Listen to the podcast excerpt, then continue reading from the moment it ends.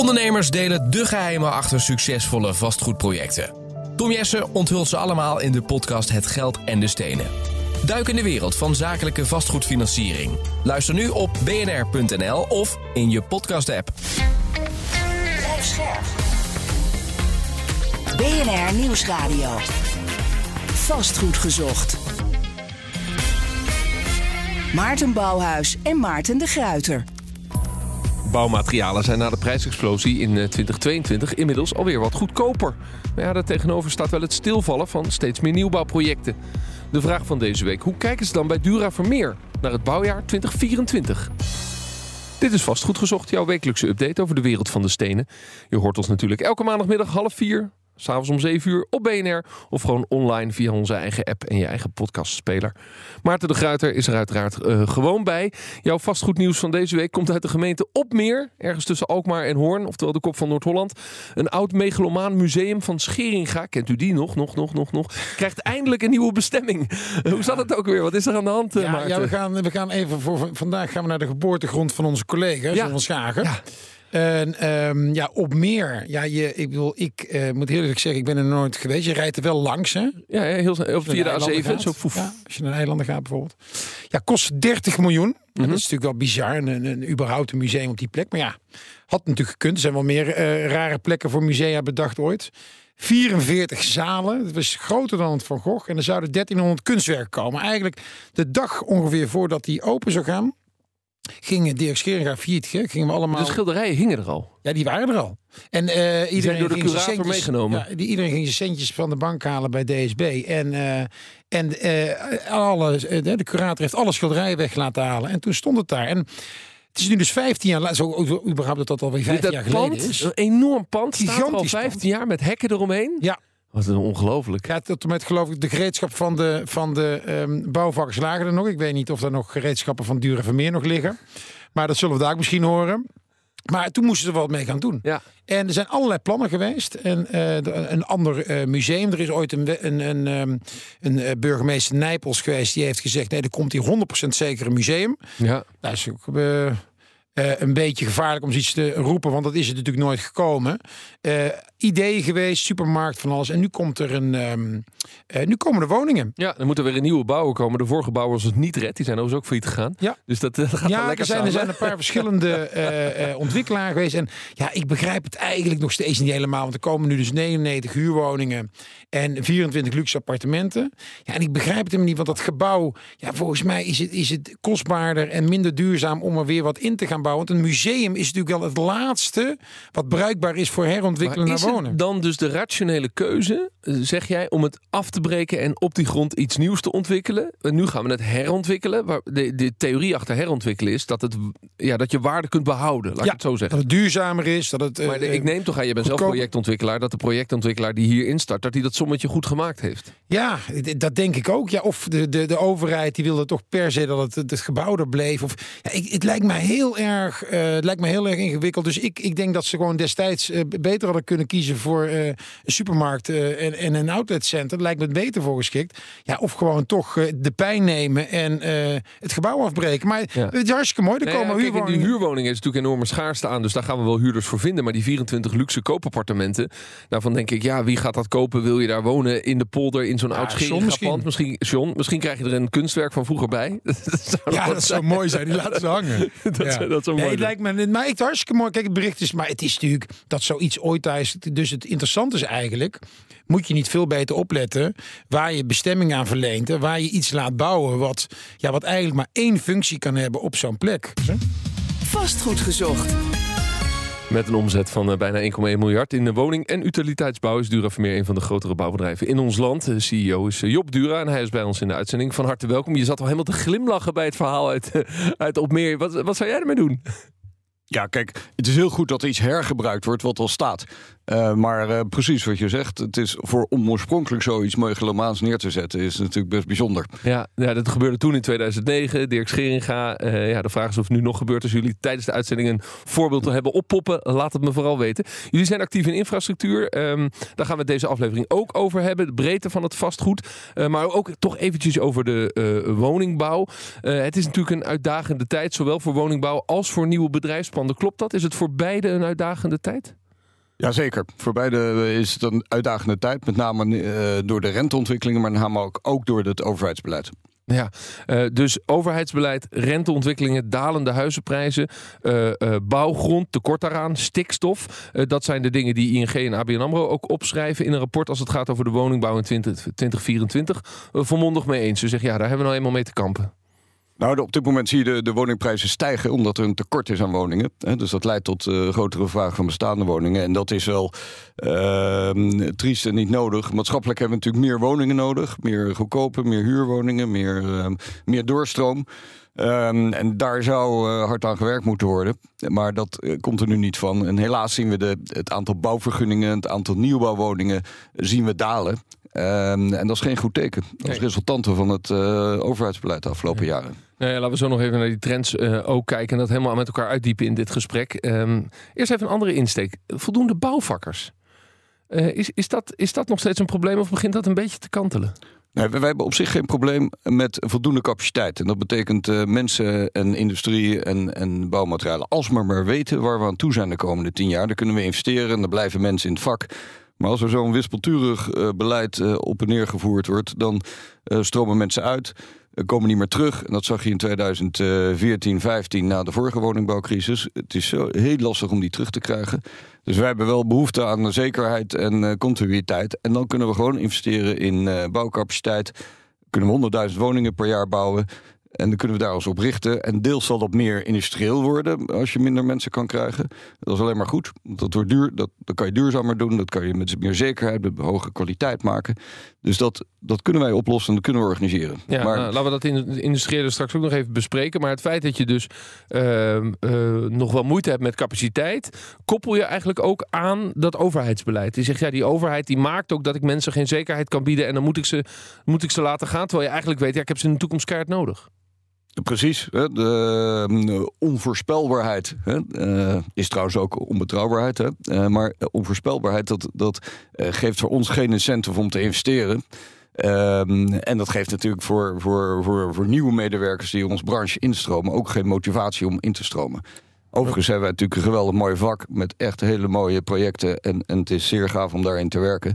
We, en, en we dragen daarbij natuurlijk geweldig bij aan de maatschappelijke behoeftes. Hè? Ja. Infrastructuur, maar vind je, vind je de overheid dan op dit moment uh, onbetrouwbaar? Nou, kijk, het is onvoorspelbaar. En onvoorspelbaarheid maakt onbetrouwbaarheid. En dat, uh, dat is niet goed. En dat is in. Um, er zijn heel veel plannen, maar het. het, het uh, maar wat is dan een concreet is, voorbeeld is, waarin ze onvoorspelbaar zijn en dus onbetrouwbaar? Uh, de, de, het wisselend beleid. Elke drie maanden nieuwe maatregelen op het woningbouwgebied. Steeds weer nieuwe beleidspunten waar, wat, wat zowel bedrijfseconomisch uh, zaken op, uh, op scheef zet als, uh, als qua, qua plan en capaciteit. Ehm, onduidelijkheid richting provincies en, en gemeenten. te weinig regie. Uh, al dat soort zaken. Nou, het is natuurlijk, als je gaat kijken naar alleen al het aanpassen van de, de, de, de regulering natuurlijk. Dat is natuurlijk gewoon eigenlijk onbetrouwbaar beleid. Dat is gewoon tijdens de wedstrijd gewoon de, de regels veranderen. Ja, daar hebben we natuurlijk in dit programma vaak over. Maar daarom probeer ik het altijd uh, goed vast te kunnen pakken. Ja, als je zegt om de drie maanden. Uh, Hugo de Jonge, om het daar even specifiek over te hebben, werkt toch aan een agenda waar hij de afgelopen 2,5 jaar twee jaar mee bezig, mee bezig is. Dat, wat, wat, wat, ik heb me geen herinnering dat er dan om de drie maanden een soort ander communiqué komt dat we weer wat anders gaan doen. Uh, we, we, hebben 21 maatregelen voor onze kiezer gehad de laatste twee, drie jaar. Uh, zowel voor de particuliere belegger, uh, daar zitten ook fiscale maatregelen achter. Ehm, wat, wat, ehm, wat niet altijd leidt tot bedrijfseconomische goede oplossingen voor investeerders en voor de particuliere en voor de commerciële markt. Ja. 21 maatregelen. Is, bij elkaar opgeteld pakken we bij zoiets. Ja. En, dat, en dat is veel in een korte tijd. Um, en er zitten ook goede maatregelen bij. Hè. Er is ook de startbouwimpulsgelden die zijn uh, geïntroduceerd uh, en, en, in tranches uitgegeven. Dat is absoluut een goede. Ja. Uh, en dat, en dat, dat helpt. Maar het is je zou zeggen, de woningmarkt is, is eigenlijk verstoord en overgereguleerd. Jullie... je, je, hebt huursubsidies die we ontvangen, je hebt hypotheekrente, het is voor 80% kopen huurwoningen, worden op een of andere manier uh, fiscaal of qua regelgeving of financiering, vindt er een regulering plaats. Um, en, um, en, en daarmee is, is het ook eigenlijk een soort van verstoord. Ook door al die maatregelen. Het schrikt buitenlandse en Nederlandse beleggers af om te investeren. Het, het, het schrikt uh, commerciële partijen af om te investeren. Okay, dus dat, dus dat, is de huidige, dat is de huidige status quo. Uh, laten we kijken hoe we, hoe we dat kunnen omdraaien. En hoe we wel in 2024 nou ja, jullie eigen ambities kunnen waarmaken, Maarten. Ja. Nou, wat interessant is, die, die startbouwimpuls, dat is dus echt, dat is, is echt, hebben ze heel goed gedaan, denk ik. Hè? Uh, heb, je, heb jij veel projecten waar jullie die al hebben toegepast of hebben aangevraagd? Ja, zeker. We hebben 15 projecten in de laatste ronde vijf projecten die uh, zeker leiden tot uh, sne snellere start van de bouw. Nu is de volgende slag. Nu hebben die uh, uit, nu zijn ze toegekend. Wat, waar het nu om gaat, is de slagkracht om tot actie te komen. En die daadwerkelijk om te zetten tot bouwproductie. Maar wat is daar dan de belemmering in? Want je moet toch binnen twee jaar beginnen met bouwen als je deelneemt aan die startbouwimpuls? Gemeentes en provincies moeten nu actie ondernemen om daadwerkelijk die projecten te laten starten. Dus zorgen dat het, dat het tot een start komt. Dat, je kan het dat is een vergunningsverlening? Geld, vergunningsverlening, maar ook twee grote problemen. De, de, de snelheid van vergunningverlening en, en de mogelijkheden toegenomen en, en grote mogelijkheden tot bezwaarmaking. En twee is de capaciteit bij gemeentes en provincies om plannen tot uitvoering te brengen. En dat betekent dus mensen met kennis die uh, bouwvergunningen, ruimtelijke ordeningsvergunningen, echt daadwerkelijk tot bouwproductie, tot eerste palen kan kunnen brengen. Ik geloof dat we wel hebben gezegd, er zijn 6000 ambtenaren tekorten die dat kunnen doen. Wat kunnen jullie als grote bouwer doen? Dat is natuurlijk om... niet waar. Nee? Dat denk ik niet. Ik denk helemaal niet dat we ambtenaren tekort hebben. Als je kijkt, ik geloof dat we alleen al in Amsterdam uh, hebben we meer ambtenaren dan de, de, hele staat New York of zo bij elkaar. Ik, ik roep maar wat hoor, maar uh, uh, volgens mij is het helemaal niet. We, we, zitten micromanagement te doen, ambtenaren zitten micromanagement te doen, terwijl ze grote lijnen moeten vasthouden. Ja, en wat zouden jullie als, als grote bouwer kunnen doen om die gemeenten en die provincies te helpen om deze snelheid te realiseren? Nou, we hebben zelf ook heel veel capaciteit en kennis. En die kunnen we inzetten om eh, de, de, de, de overheden, of de semi-overheden, te helpen met deze procedures. En die mogelijkheid moeten we geboden krijgen. En dat uh, krijgen we nu niet, uh, of krijgen we onvoldoende. Maar dat zou geweldig helpen als wij ons ook uh, met bestemmingsplannen, bouwvergunningen, als dat, we daarin kunnen ondersteunen. Dat wil de overheid nu niet. Dat wordt afgeremd, er wordt niet gestimuleerd. Uh, omdat er toch uh, behoefte aan controle is, door, misschien door te veel mensen. Ehm, en, ehm, en, en dus dat, maar, maar dat zou een goede oplossing zijn ja. om dat te doen. Ik denk dat, ik denk dat de overheid in, in zijn algeheelheid dat best wel wil dat ook vanaf boven dat best wel bereid toe is. Maar om dat ook echt te gaan doen, is denk ik toch weer een, een tweede. Dus dat je, er zijn veel te veel. Ik bedoel, ik heb veel uh, voorbeelden van projecten waar zoveel toetsmomenten in zitten. Bijvoorbeeld op het ontwerp. Ja, je kunt je afvragen, moet je met een ontwerp vier keer terug naar de overheid. Ja, men wil voorkomen dat er een of ander megalomaan gebouw wordt gebouwd. Ja, nee, maar dat, ja precies. Maar dat, dat, dat, dat, dat is ook heel erg goed. Maar vier toetsmomenten in een ontwerpfase, wat natuurlijk heel veel tijd en heel veel werk in beslag neemt. Ja. dat is natuurlijk gewoon overdreven. zou je anders willen. In jullie jaar, jaarverslag schrijven jullie richting de komende jaren ligt de focus op het ontwikkelen en bouwen van betaalbare woningen. Nou, dat is geweldig. Daar is iedereen blij mee. Is dat qua business case rond te rekenen? En wat is dan een betaalbare woning? Ja, dat klopt. Hè. We, we, schuiven op naar twee derde betaalbaar of goedkoop of sociaal. Hè. Um, Wat is een betaalbare woning? Het is de, de sociale woningen en de middendure huurwoningen. Dus tot, tot 1100 euro huur, zeg maar. Uh, dat noemen we even in dit geval uh, betaalbaar. Ja. Uh, dus sociaal en middendure en, huur of koop. En, dus en is die dan onder de 250.000 euro om te bouwen? Of onder de 3 ton? Of waar heb ik het over? over de, onder de 350, 360.000 euro. Ja. En, en dat segment, daar valt heel goed voor te bouwen. Ook voor corporaties en voor in het sociale segment, voor voor beleggers goedkope koop, goedkope huur. Uh, mits de sommetjes passen en, en kloppen. Ja. In uh, afgelopen tien jaar hebben we natuurlijk ook posities en hebben gemeente grondbeleid uh, gebaseerd op helft duur, helft goedkoop. Dus alle sommetjes moeten opnieuw gemaakt worden. Er moet her en der uh, genoeg genomen worden met minder grondopbrengst. Uh, al dat soort zaken. Ondertussen zijn de bouwkosten op een eh, structureel hoger niveau hè, dan 2018. Ja, maar als de gemeenten nou accepteren dat ze minder grondopbrengst hebben, wat gaan jullie dan accepteren om dat sommetje rond te maken? Want iedereen moet een beetje water bij de wijn, anders komt hij niet rond. Efficiënt bouwen, dat kunnen wij. Ja. Goedkopere bouwkosten. En hoe doe je dat dan anders dan vijf of tien jaar geleden, efficiënter bouwen? Daar, daar hebben wij wel natuurlijk een continuïteitsvooruitzicht uh, voor nodig. En dat kunnen we doen. En ja, een van de redenen om, om goedkoper te bouwen is, en dat zie je vaak natuurlijk als het minder gaat, dan, dan, wordt, dan wordt er creatiever uh, daaraan gesleuteld. En een van de zaken is industriële bouwen, efficiënter, uh, sneller, goedkoper. Ja, dat... Maar dat, dat is tot een bepaalde hoogte. Hè. Bouw, ja, er zijn allerlei concurrenten. Heijmans, uh, Dijksma, Drijsma van Wijnen, die hebben dus fabriekswoningen. Dat doen jullie niet. Wij doen het op een andere manier. Wij maken gebruik van de, van de capaciteit van de fabrieken van leveranciers, onderaannemers en dergelijke. Ah, Wij denken dat dat efficiënter en nog goedkoper kan. En dat is door gebruik maken van, van, van die kennis uh, in, in, de markt. En, en die capaciteit kan dat ook op die manier. Alleen je hebt niet je eigen fabriek. Je hebt je, je, je fabriek wat je samenstelt en assembleert op de bouwplaats. Nee, toch even, even terug naar jouw uh, kleine insinuatie, Maarten. Kijk, jij zegt, hè, wat doen jullie dan hè, als overheden genoegen nemen met minder grondopbrengst? Overigens zijn natuurlijk ook veel uh, gemeentes of overheden die geen grond hebben. Hè? Dus dorpjes, et cetera, die, die dat niet hebben. Maar ik denk dat op dit moment de ontwikkelaren en de bouwers, et cetera, eigenlijk al op een punt zitten dat ze bijna tegen kostprijs bereid zijn te bouwen staat. Aan, aan, die, aan die kant is bijna eigenlijk niks meer te doen. Want ontwikkelaren willen, de, de, de bouwers die hebben het al ingepland. Ontwikkelaren die willen hun investeringen terug die ze ooit in hebben gedaan. Dus iedereen is eigenlijk al bereid om ongeveer tegen kostprijs te, te bouwen. Het, het, zit meer aan die, aan die kant van die overheid. En als je gaat kijken, grondprijsbeleid in, in, in Amsterdam bijvoorbeeld, ja, daar gebeurt eigenlijk natuurlijk nog heel erg weinig. Nee, dus je zegt, uh, daar zal toch de overheid moeten bewegen. Mag ik een voorbeeld noemen? Ja? 50%, ongeveer 50% van, van de totale woningprijs is BTW en grondprijs.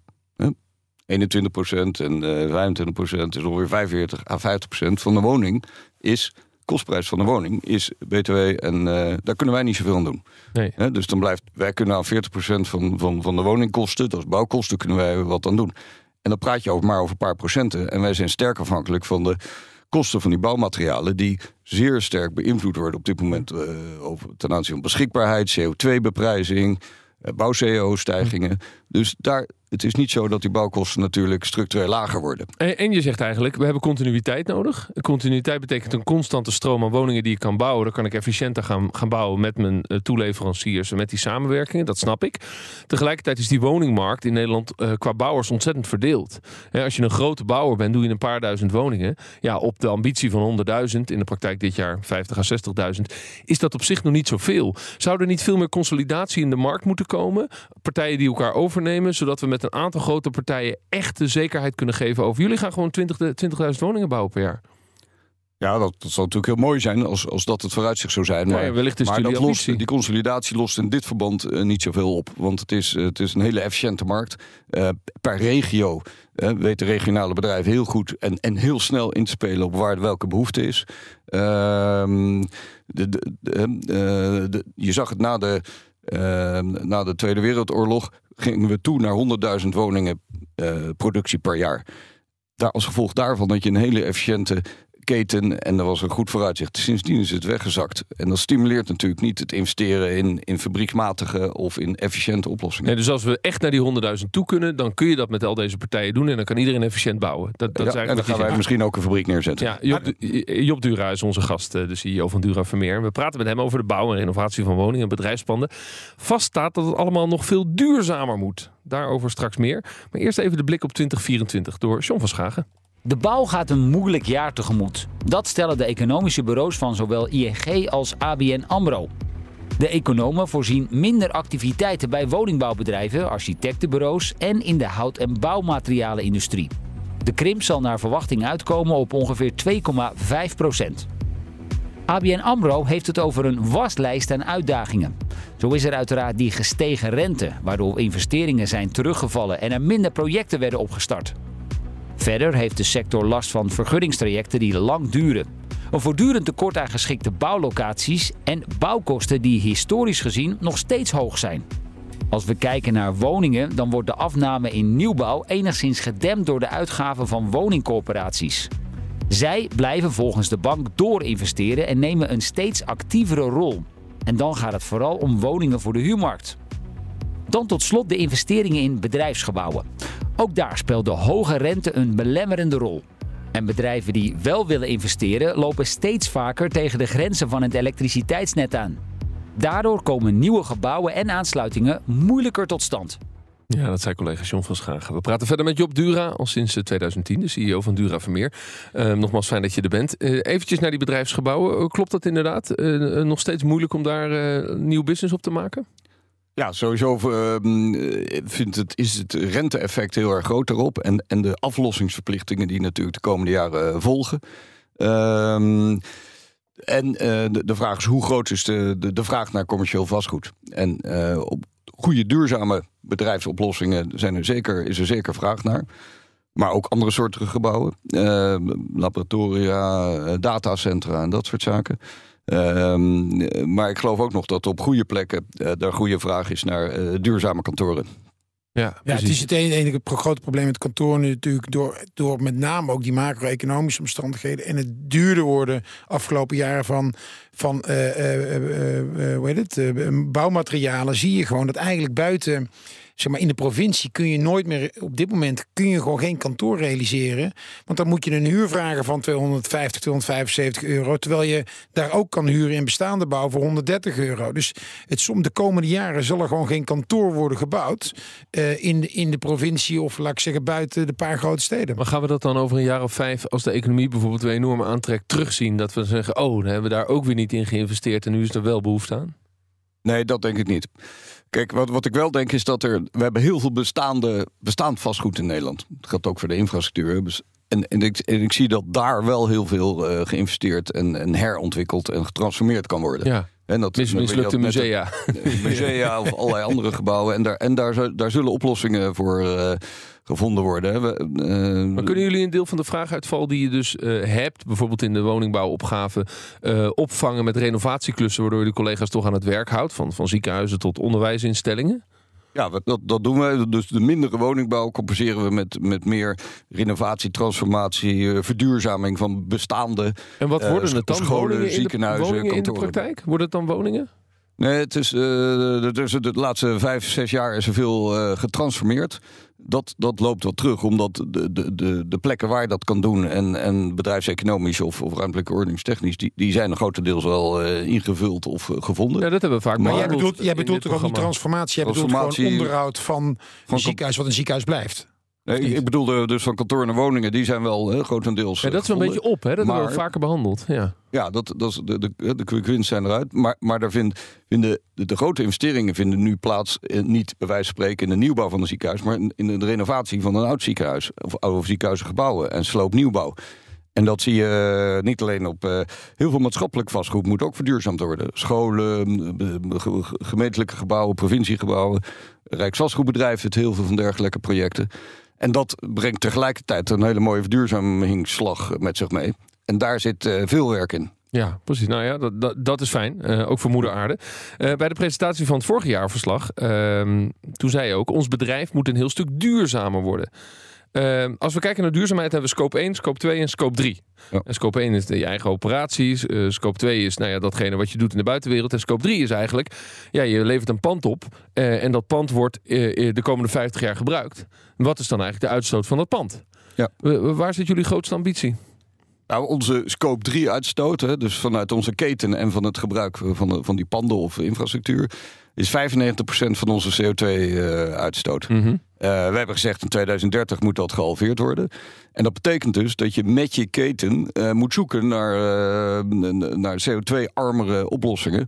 en daar zijn we heel hard mee bezig. En, maar dat betekent ook dat we in 2030 misschien zeggen... Nou, dat en dat pand kunnen we niet meer bouwen voor je opdrachtgever. Maar want, scope 3, dat stoot te veel energie uit. Scope 3 in 2030, dat is echt super ambitieus. Geldt dat dan voor de panden die je oplevert vanaf 1 januari 2030? Of geldt dat ook voor de panden die je tot 2030 oplevert? Of die je, nee, waar begin je met meten? Ja, maar de, de, het, het, zijn twee dingen. Dus de, de, de CO2 die in je keten opgewekt wordt, hè, dus die moet je meerekenen. Plus die, het gebruik van de panden die je bouwt of oplevert of dat soort zaken. Nou, wat je nu wel heel erg veel ziet, is dat een, als je een nieuw gebouw bouwt, dan is die bijna energie-neutraal. Dus daar heb je al een hele grote slag geslagen. Als je een nieuw kantoor bouwt, er zijn, er zijn echt goede technieken voor die je, waarmee je uh, min of meer energie-neutraal kan, of helemaal, of energie zelfs opwekkend krijgt. En dat geldt ook voor ziekenhuizen en dat soort zaken. En we zijn met uh, ontwerpers, met ontwikkelaars, met partijen wordt er heel hard aan gewerkt om dat straks zover te krijgen.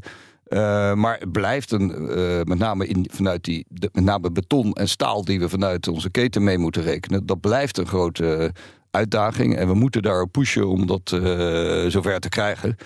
En uh, ja, je moet het doel stellen en daar naartoe ja. werken. Uh, sterker nog, uh, jullie hebben ook in kaart gebracht wat die emissies dan nu zijn in die scope 3. Ik las ergens 338.000 ton CO2. hoe moeilijk was dat? Want dat is natuurlijk voor veel bedrijven echt een uitdaging om het ook in kaart te brengen. Hè? Meten is weten, maar dat lijkt me zeker voor een scope 3 heel ingewikkeld. Ja, dat klopt, maar daar zijn we al twee jaar mee bezig of drie jaar mee bezig om dat goed in kaart te brengen. En het wordt, elk jaar wordt dat verfijnder en beter. Uh, en, je, en, je, werkt dus ook alleen maar met partijen die dat kunnen meten. Dus ja. de partijen die het niet kunnen meten, die vallen af.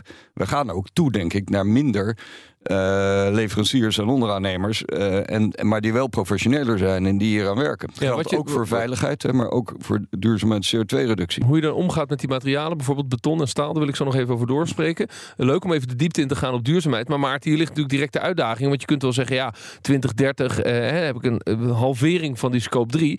Maar dat betekent dat die toekomstige huurder van een pand bijvoorbeeld ook moet zeggen, ja, ik, ik wil daar ook voor betalen en ik wil dat meest duurzame pand. Ja. Zie jij dat ook in de praktijk terug? Nee, nee ja, dat is natuurlijk een heel interessant uh, punt. Want het is, ja, hoe ver is de intrinsieke motivatie al bij, bij partijen om dat te doen? En zeker uh, op het moment dat het economisch natuurlijk minder gaat. Hè. Dus wij zien wel, wij hebben een aantal kantoorgebouwen die nu op worden geleverd, ofwel in de, uh, in de bouw zitten of in de ontwikkeling zitten. Uh, sterker nog, ook nog samen met Dura Vermeer. En ja, dan komen de partijen langs die op hun uh, programma van eisen bestaan naar de hoogste duurzaamheidseisen. Ja, en dan, dan, dan denk je, ja, nou ja, dat is eigenlijk is ons gebouw, hè, een persproof gebouw. Is eigenlijk de enige optie die je dan hebt op dit moment voor uh, de, die aan jouw programma van IJs voldoet. Ja, en, dan gaan ze uiteindelijk toch naar een, uh, nou ja, naar een uh, gebouw in Zuidoost waar dat niet aan voldoet, maar wat goedkoper is. Ja, wat wel energielabel C hebben, wat op dit moment het minimum is wat ja, je moet nou, hebben. Die zullen wel, sterker nog, die zullen wel A hebben en misschien nog wel meer. Maar dat is wel anders dan persproof. Het is iets anders dan persproof. Dus het interessante is dat we aan de ene kant natuurlijk wel erover hebben. Um, uh, en we willen het allemaal uh, aanbieden. En dat doen we dus ook. Dus als je onze kantoren die, die voldoen aan het allerhoogste. Maar tot en met multinationals, beursgenoteerde bedrijven, zie je toch nog. Ja, waar is die intrinsieke motivatie? En het, ja. de, de websites puilen, puilen uit van de, de, de E van de ESG. Maar ik mis daar nog wel de intrinsieke motivatie. En misschien, ja, in die end gaat het misschien ook meer opgelegd worden. Dan kan het niet anders. Ja, hoe kijk jij daarnaar, op Dura, naar deze nou, analyse? Ik denk dat dat uh, versneld uh, toe gaat nemen. Hè. We, al, wij zullen ook, als wij een accountant of een bank of een verzekeringsmaatschappij of een makelaar uh, inhuren, dan, dan moeten wij ook voor onze eigen scope 3 gaan kijken van wat is hun CO2-uitstoot en in wat voor kantoren zitten zij.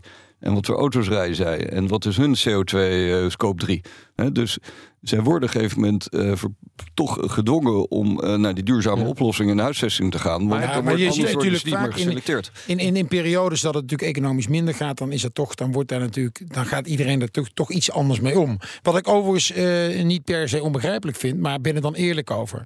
En je moet niet aan de ene kant programma's van ijs hebben die pers proof uitstralen, van alles op je website roepen, maar op het moment dat je moet kiezen welk kantoorgebouw, dan heel stilletjes de andere kiezen. Want daar, daar is natuurlijk ook, het komt niet op de voorpagina van de krant dat je voor een ander kantoor hebt nee, want, want, want, het betekent namelijk dat als je gaat selecteren in met wie werk je, wie worden mijn leveranciers, uh, voor wie ga ik bouwen, met wie ga ik samenwerken, uh, dat je dus veel harder moet zijn in die selectie. En dat je dus soms ook, uh, zeker in deze transitiefase, je eigen portemonnee eventjes pijn moet doen en niet voor de quick win kunt, kunt gaan. Uh, hebben jullie al wel eens een situatie meegemaakt dat je dan moet zeggen, nou ja, ik zie hier de business case, die is misschien zelfs beter, maar wij gaan niet samenwerken, want jij onderschrijft onze duurzame ambities niet? Ja, daar lopen wij nu tegenaan, tegen dat soort dilemma's. En dat geldt. Hoe ga je om met dat dilemma? En dus uh, als je heel hard gaat groeien, ga je ook meer CO2 uitstoten. En je CO2-uitstoot wordt hoger dan. Dus hoe hard wil je groeien? Hoe, uh, uh, maar ja, kan natuurlijk ook weer niet zo zijn dat je natuurlijk straks minder gaat doen. En, en ja, helemaal niks dan meer komt gaat de doen vraag om, dat CO2, data, dat komt de vraag om dat datacentrum te bouwen. Waarvan je weet, ja. het is energieslurpend. Dan kun je wellicht van alles eraan doen om het goed, zo goed mogelijk te maken. Maar het gaat gewoon heel veel energie kosten. Dat gaan we straks er is niet een meer punt doen. dat je in je dat ga je straks niet meer doen. Dat gaan we straks niet meer doen. En, en Als, gaan we dat, dat, dat diner al voor 2030 van jullie horen? dat, uh, daar groeien we wel naartoe. Ja. Dat, Nou, eh, want voordat we hem bouwen, voordat hij, eh, je bent zo twee, drie jaar verder. In de infrastructuur zijn die eh, voorbereidingstijden natuurlijk nog veel langer. En en daar loop je nu wel naartoe. Maar- Maar, maar- je kan hem dan misschien ook in hout bouwen. Hè? En je kan hem ook, je kan je opdrachtgever zover krijgen dat hij wel duurzame energie gebruikt voor dat datacenter. Of je moet meedenken met je opdrachtgever op dat vlak. Maarten? Nou, het interessante is natuurlijk, de lakmoesproef is natuurlijk op het moment, Job, dat, dat het niet goed gaat met Dura Vermeer. En eh, je staat op het punt om misschien 100 mensen te moeten ontslaan. Of je neemt de bouw van dat datacenter aan. Dat, dat, eh, nu raak je natuurlijk een, een, een, een, een goed punt. Eh, dat soort dilemma's krijg je. En, en, en ga je dan afbouwen met, eh, met eh, reorganiseren en dat soort zaken, of blijf je doorgroeien? Je hebt, je hebt natuurlijk wel een maatschappelijke functie ook als bouwbedrijf. Hè? Je, bent, eh, je, je bouwt woningen, je, je, je, je renoveert en bouwt infrastructuur die allemaal nodig zijn in de maatschappij. Dus dat moet je er ook weer Maar tegenover kun je die zeggen. keuze met je ambities voor je scope 3 nu al maken? Door te zeggen welke keuze maak je dan?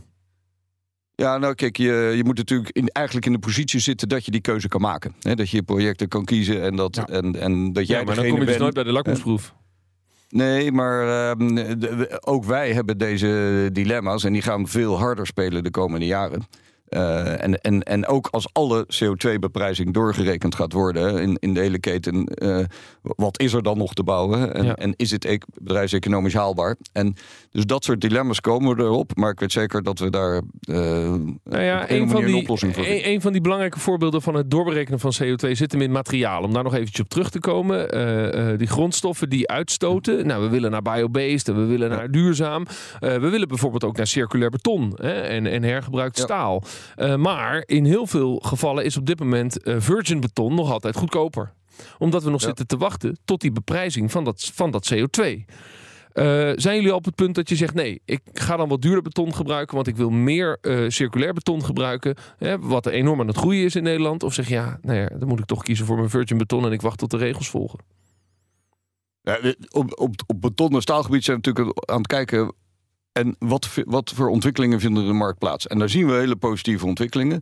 En daarbij geldt ook dat Nederland voorop loopt in al deze zaken. Ook in, het, eh, in de elektrificatie van eh, bouwmateriaal en dat soort zaken.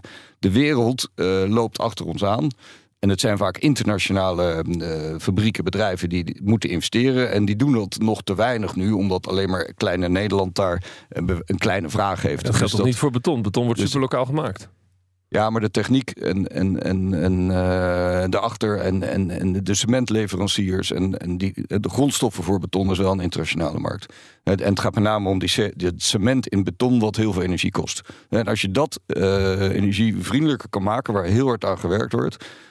Enige wat wij dan kunnen zeggen is, nou, we, we, we, kunnen mee, we kunnen stimuleren die keten om er hard aan te werken en door te investeren. En, en we zien goede ontwikkelingen daarin. En we hopen dat dat eh, verdere vorm Ja, krijgt. dat is wat anders dan zeggen: ik breek eerst een gebouw af en ik hergebruik het beton. Want dat kan ook namelijk. Ja, dat zie je ook steeds meer nu komen. En er zijn ook al bedrijven in Nederland die ver zijn. En dat doen wij zelf ook. Hè. Circulair gebruik en beton en, en betonnen liggers voor, eh, en, bet, en betonnen vloeren voor gebouwen en infrastructuur. Die gebruiken we al. En dat moet veel meer plaatsvinden.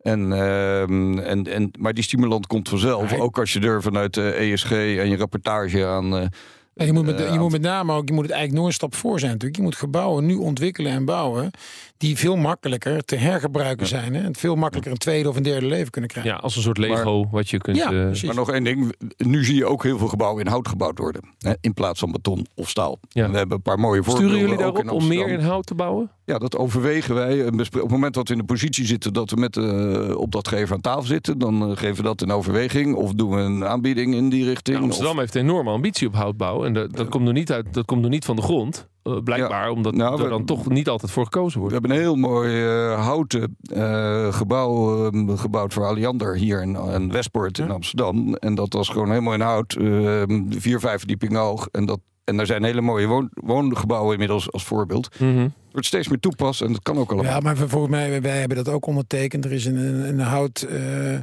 eh, ja, hoe heet het? Ik weet, convenant, houtconvenant.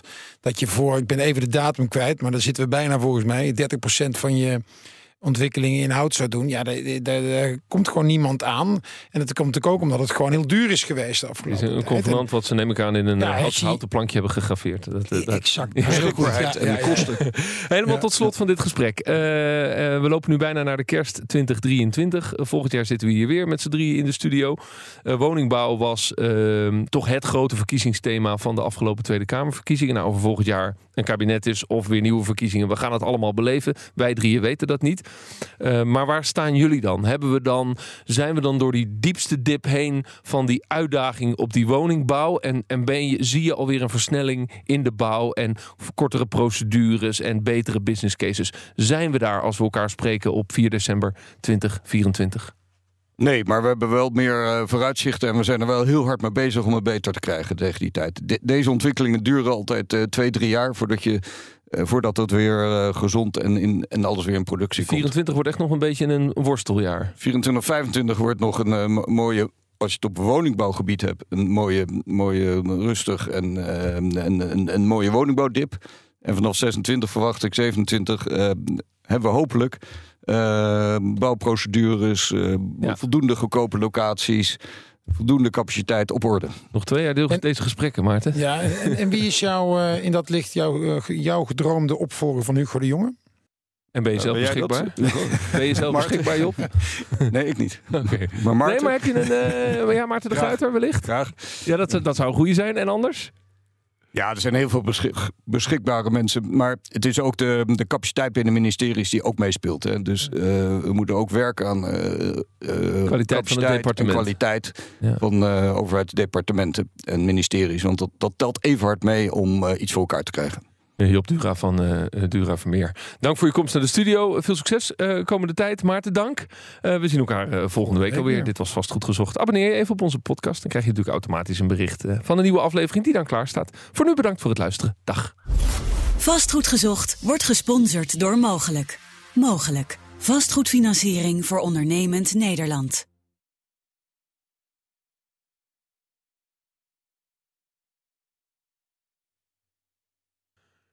Job Dura, dankjewel. Voor de radio ronden we dit gesprek af. Maar we praten nog even door. Wil je daarnaar luisteren? Abonneer je dan even op onze podcast. Want dan praten we langer met hem door.